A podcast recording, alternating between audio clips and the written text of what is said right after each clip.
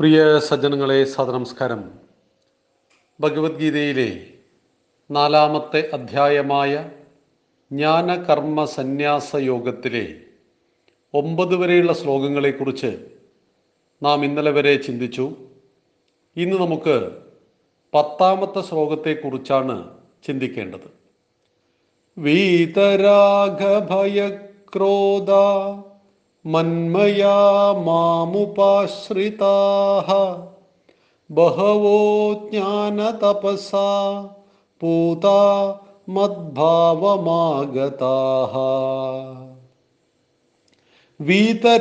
വീതരാഗഭയക്രോധാः മന്മയാ മാ ഉപാശ്രിതാः ബഹവ ജ്ഞാനതപസാ പൂതാः മദ്ഭാവം ആഗതാः വീതരാഗഭയക്രോധ രാഗം ഭയം ക്രോധം എന്നിവ ഒഴിഞ്ഞവർ. മന്മയ ഞാൻ തന്നെ പരം എന്ന ഭാവത്തിൽ എന്നിൽ വിലയം പ്രാപിച്ചവർ. മാ എന്നെ ഉപാശ്രിതാഹ ഉപാശ്രയിക്കുന്നവർ. ബഹവ അനേകം പേർ ജ്ഞാന തപസ ജ്ഞാനമാകുന്ന തപസ്സിനാൽ പൂതാഹ പരിശുദ്ധമായവർ. മദ്ഭാവമാഗതാഹ എന്റെ ഭാവത്തെ പ്രാപിച്ചവർ. അർജുന രാഗം ഭയം ക്രോധം എന്നിവയില്ലാത്തവരും ഞാൻ തന്നെ പരമെന്നറിഞ്ഞ് എന്നിൽ വിലയിച്ചവരും എന്നെ തന്നെ ഉപാശ്രയിക്കുന്നവരും ജ്ഞാനമാകുന്ന തപസ്സിനാൽ പരിശുദ്ധരുമായ അനേകം പേർ എന്റെ ഭാവത്തെ പ്രാപിച്ചവരായിരിക്കുന്നു. എന്താണ് ഭഗവാൻ പറയുന്നത് ഈ ശ്ലോകത്തിലൂടെ? ആരൊക്കെയാണ് എന്നെ അറിഞ്ഞവർ? എന്നിൽ ലയിച്ചവർ? എന്റെ തലത്തിലേക്ക് ഉയർന്നവർ ആരൊക്കെയാണ്? രാഗം ഭയം ക്രോധം എന്നിവയില്ലാത്തവർ. എന്താണ് രാഗം? സുഖത്തിനോടുള്ള ഒട്ടിച്ചേരൽ. ഇത് തന്നെയാണ് ആത്യന്തികമായ സത്യം എന്ന് തോന്നിയിട്ട് ആ സുഖതൃഷ്ണയിൽ മുഴുകി ജീവിക്കുന്നവർ ഇതിനപ്പുറമുള്ള ഒരു ചിന്തയില്ലാത്തവർ. അതിനെ രാഗമെന്നും ഭയം ആ സുഖത്തിന് വിഘാതം നേരിടുമ്പോൾ ആ സുഖമില്ലാതായി പോകുമോ എന്ന ചിന്തയിൽ നിന്ന് അത് ഭയമായും ആ ഭയം ആ തടസ്സമുണ്ടാകുമ്പോൾ അത് ക്രോധമായും മാറുന്നു. രാഗവും ഭയവും ക്രോധവും ഇല്ലാത്തവർ ഇത് സാധ്യമാണോ? ഒട്ടിച്ചേരലില്ലാതെ നമുക്ക് നമ്മുടെ കുടുംബത്തെ മുന്നോട്ട് കൊണ്ടുപോകുവാൻ സാധ്യമാണോ? ഇപ്പം നമ്മളൊരു ദിവസം പത്രം എടുത്ത് വായിക്കുമ്പോൾ അതിന്റെ ചരമക്കോൾ എടുക്കുക. അതിൽ നൂറുകണക്കിന് ആളുകൾ മരിച്ചതായിട്ട് നമ്മൾ കാണുന്നുണ്ട്. നമുക്ക് അനേകം വാർത്തകൾക്കിടയിൽ ഒരു വാർത്ത എന്നതിലുപരി മറ്റെന്ത് പ്രാധാന്യമാണ് ദൈനംദിന പത്രത്തിലെ ചരമക്കോളത്തിൽ നമ്മൾ കൊടുക്കുന്നത്? അങ്ങനെ ആ ചരമക്കോളം വായിച്ചു കൊണ്ടിരിക്കുമ്പോൾ നമുക്ക് പരിചയമുള്ള ഒരാളാണെങ്കിൽ മനസ്സൊന്ന് അവിടെ തങ്ങി നിൽക്കും. ആ പരിചയം അടുത്ത ബന്ധമാണ് എങ്കിൽ നമുക്ക് പെട്ടെന്നൊരു ഷോക്ക് ഉണ്ടാവും അപ്പൊ അനേകം മരണങ്ങൾ ഒരു പത്രത്തിന്റെ ഒരു പേജിൽ ചരമ പേജിൽ നമ്മൾ കാണുന്നുവെങ്കിലും എല്ലാ മരണവും നമ്മളിൽ ഞെട്ടലുളവാക്കുന്നില്ല. ഇവിടെ സുഖത്തിനോട് മനുഷ്യൻ ഒട്ടുചേർന്ന് കിടക്കുന്നത് അവനുമായി ബന്ധപ്പെട്ട് കിടക്കുന്ന സുഖത്തിനോടാണ്. നമ്മൾ പൊതുവെ പറയാറുണ്ട് നടന്നു പോകുന്ന വഴിയിൽ ഒരു മരം വീണത് കാണുന്നു. ആ മരത്തിന്റെ ജീവൻ നഷ്ടപ്പെട്ടു. നമ്മളിൽ ഒരു ഭാവമുണ്ടാക്കുന്നുണ്ട്. ഒരു മരം പൊരിഞ്ഞു വീണ് വാഹനങ്ങൾക്ക് ഗതാഗതമൊക്കെ മുടങ്ങിയിരിക്കുന്നു എന്ന് നമ്മൾ ചിന്തിക്കും. കുറച്ചകലെ ഒരു പട്ടി ചത്ത് കിടക്കുന്നത് കാണുന്നു. അപ്പം നമ്മൾ ചിന്തിക്കും ഇത് കുഴിച്ചിടാൻ ആരുമില്ലേ എന്ന്. കുറച്ചകലെ പോകുമ്പോൾ ഒരു വാഹനം തട്ടി ഒരു മനുഷ്യൻ മരിച്ചതായി കാണുന്നു. അത് നമ്മളിൽ ഉണ്ടാക്കുന്ന ഭാവം മുമ്പ് കണ്ട രണ്ട് മരണങ്ങൾ പോലെയല്ല. മരത്തിനും മരണം സംഭവിച്ചിരിക്കുന്നു പട്ടിക്കും മരണം സംഭവിച്ചിരിക്കുന്നു ഒരു മനുഷ്യനും മരണം സംഭവിച്ചിരിക്കുന്നു. ആ മനുഷ്യൻ നമ്മുടെ വീട്ടിലെ ഒരാൾ അല്ലെങ്കിൽ നമ്മുടെ ബന്ധുവാണെന്ന് തിരിച്ചറിയുമ്പോൾ ഉണ്ടാകുന്ന ഭാവം. മൂന്ന് മരണങ്ങൾ നാല് ഭാവങ്ങളാണ് നമുക്കുള്ളിൽ ഉണ്ടാക്കിയത്.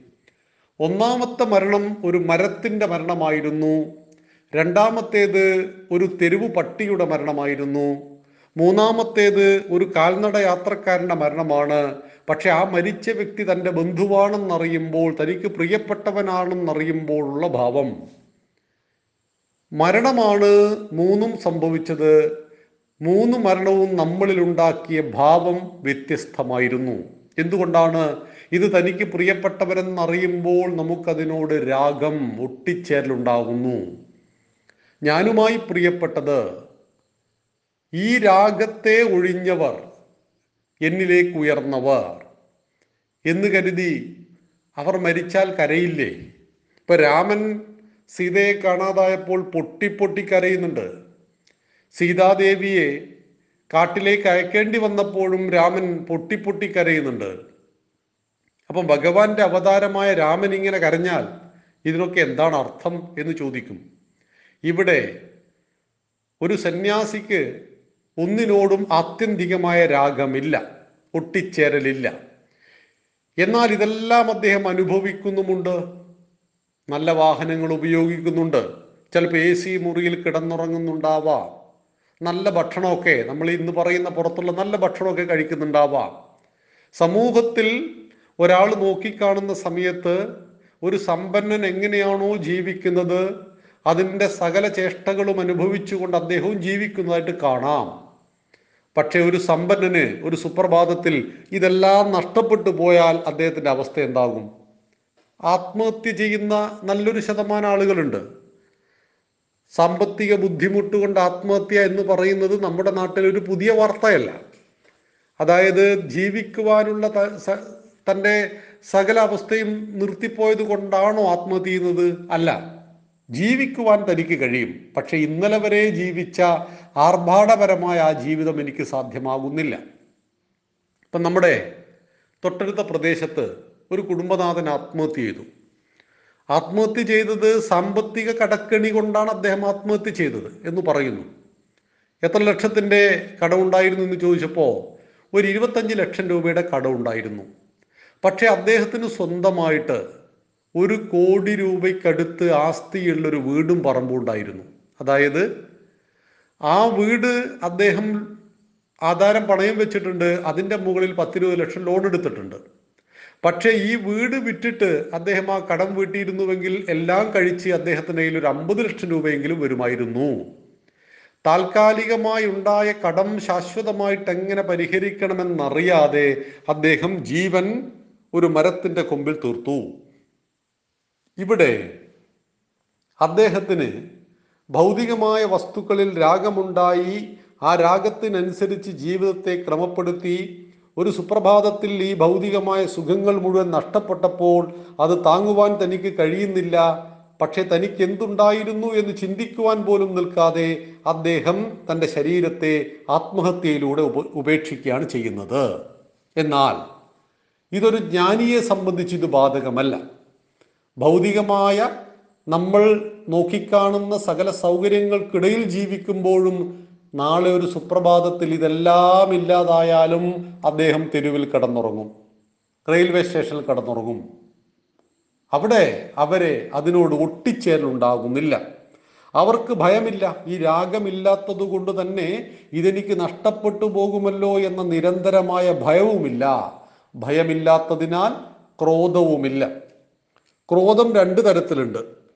ക്രോധത്തെ നമ്മൾ പിടിക്കുന്നതും നമ്മളെ ക്രോധം പിടിക്കുന്നതുമുണ്ട്. ക്രോധത്തെ നമ്മൾ പിടിച്ചാൽ നമ്മുടെ നിയന്ത്രണത്തിൽ ക്രോധം നിൽക്കും. മറിച്ച് ക്രോധം നമ്മളെ പിടിച്ചാൽ ക്രോധത്തിന്റെ നിയന്ത്രണത്തിലേ നിൽക്കുള്ളൂ. ഇന്നത്തെ പത്രത്തിൽ ഒരു വാർത്തയുണ്ടായിരുന്നു. ടി വിയുടെ ചാനൽ മാറ്റുന്നതിനെ ചൊല്ലി ജ്യേഷ്ഠനും അനുജനും കലഹിച്ചു. അനുജൻ ഒരു വലിയ അമ്മിക്കല്ലെടുത്തിട്ട് ജ്യേഷ്ഠന്റെ തലയ്ക്ക് പുറകിൽ അടിച്ചു. ജ്യേഷ്ഠൻ മരിച്ചുപോയി. ഇന്നത്തെ എല്ലാ പത്രങ്ങളിലും ഉണ്ട് ആ വാർത്ത. നിസ്സാരമായ ഒരു ചാനൽ മാറ്റുന്ന വിഷയം അനുജൻ ജ്യേഷ്ഠനെ കൊല്ലുന്ന കൊലപാതകമായി മാറുന്നത് എന്തുകൊണ്ടാണ്? രാഗം ഭയം ക്രോധം. ക്രോധം അപകടകാരിയാണ്. ക്രോധത്തെക്കുറിച്ച് വിസ്തരിച്ച് ഭഗവാൻ നമുക്ക് പറഞ്ഞു നൽകിയിട്ടുണ്ട് ക്രോധമുണ്ടാക്കുന്ന പ്രശ്നങ്ങളെക്കുറിച്ച്. ഇവിടെ ഭഗവാൻ പറയുന്നത് രാഗവും ഭയ- ഭയവും ക്രോധവും ആരിൽ നിന്ന് തീർത്തും വിട്ടുപോയിരിക്കുന്നുവോ? അവരുടെ പേരാണ് വീതരാഗ ഭയക്രോധന്മാർ അവർ ബ്രഹ്മജ്ഞാനികൾ കൂടിയാണ്. എന്നെ പരമേശ്വരനെ മാത്രം ആശ്രയിക്കുന്നവരാണ് പരമമായ ഈശ്വരനെ. അത് ജ്ഞാനമാണ്. പരമമായ ഈശ്വരൻ ജ്ഞാനമാണ്. ആ ജ്ഞാനത്തെ ആശ്രയിക്കുന്നവർ അവർ എന്റെ ഭാവത്തെ അറിഞ്ഞിരിക്കുന്നു. ആരൊക്കെയാണ്? രാഗം ഭയം ക്രോധം എന്നിവയില്ലാത്തവരും ഞാൻ തന്നെ പരമെന്നറിഞ്ഞ് പരമേശ്വരൻ എന്നറിഞ്ഞ് എന്നിൽ വിലയിച്ചവരും എന്നെ തന്നെ ഉപാശ്രയിക്കുന്നവരും. എന്നെ തന്നെയാണ് അവർ ആശ്രയിക്കുന്നത്. ആത്യന്തികമായി ഈ തത്വജ്ഞാനം മാത്രമാണ് ശരിയെന്നും അതിനിടയിൽ കാണുന്ന ഇതെല്ലാം തന്നെ ഒരു നാടകത്തിലെ മാറി മറയുന്ന രംഗങ്ങൾ പോലെ നൈമിഷ നൈമിഷികങ്ങളാണെന്ന് മനസ്സിലാക്കിയവർ. പകലും രാത്രിയും ഉണ്ടാകുന്നതുപോലെ കൗമാരം യൗവനം ജര. ഒരു മനുഷ്യ ശരീരത്തിൽ ബാല്യം കൗമാരം യൗവനം ജര എങ്ങനെ ഉണ്ടാകുന്നു? ഇതുപോലെ മാറി മറിയുന്നതാണ് ജീവിതം. എന്നാൽ ആത്യന്തികമായി ശാശ്വതമായിട്ടുള്ളത് അത് സംഖ്യയോഗമാണ്. പരമമായ ജ്ഞാനമാണെന്ന് മനസ്സിലാക്കിയവർ. ജ്ഞാനമാകുന്ന തപസ്സിനാൽ പരിശുദ്ധരായവർ. എന്താണ് തപസ് ചുമ്മാ ഇരിക്കുന്നതല്ല തപസ് അറിവിനെ അന്വേഷിച്ച് നിരന്തരമായ അന്വേഷണമാണ് തപസ്സിന്റെ ലക്ഷണം. ഈ തപസ്സിൽ നിന്നാണ് വലിയ വലിയ കണ്ടെത്തലുകൾ നടത്തുന്നത്. ഇത് ആധുനിക ശാസ്ത്രകാരന്മാർക്കും ആധ്യാത്മിക ശാസ്ത്രകാരന്മാർക്കും ഒരുപോലെ ബാധകമാണ്.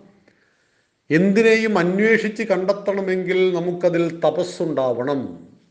ഭൗതികമായ ഒരു മൊബൈൽ കണ്ടുപിടിക്കുന്നു ഒരു ടി വി കണ്ടുപിടിക്കുന്നു ഒരു സുപ്രഭാതത്തിലങ്ങ് ഉണ്ടാക്കിയതല്ല.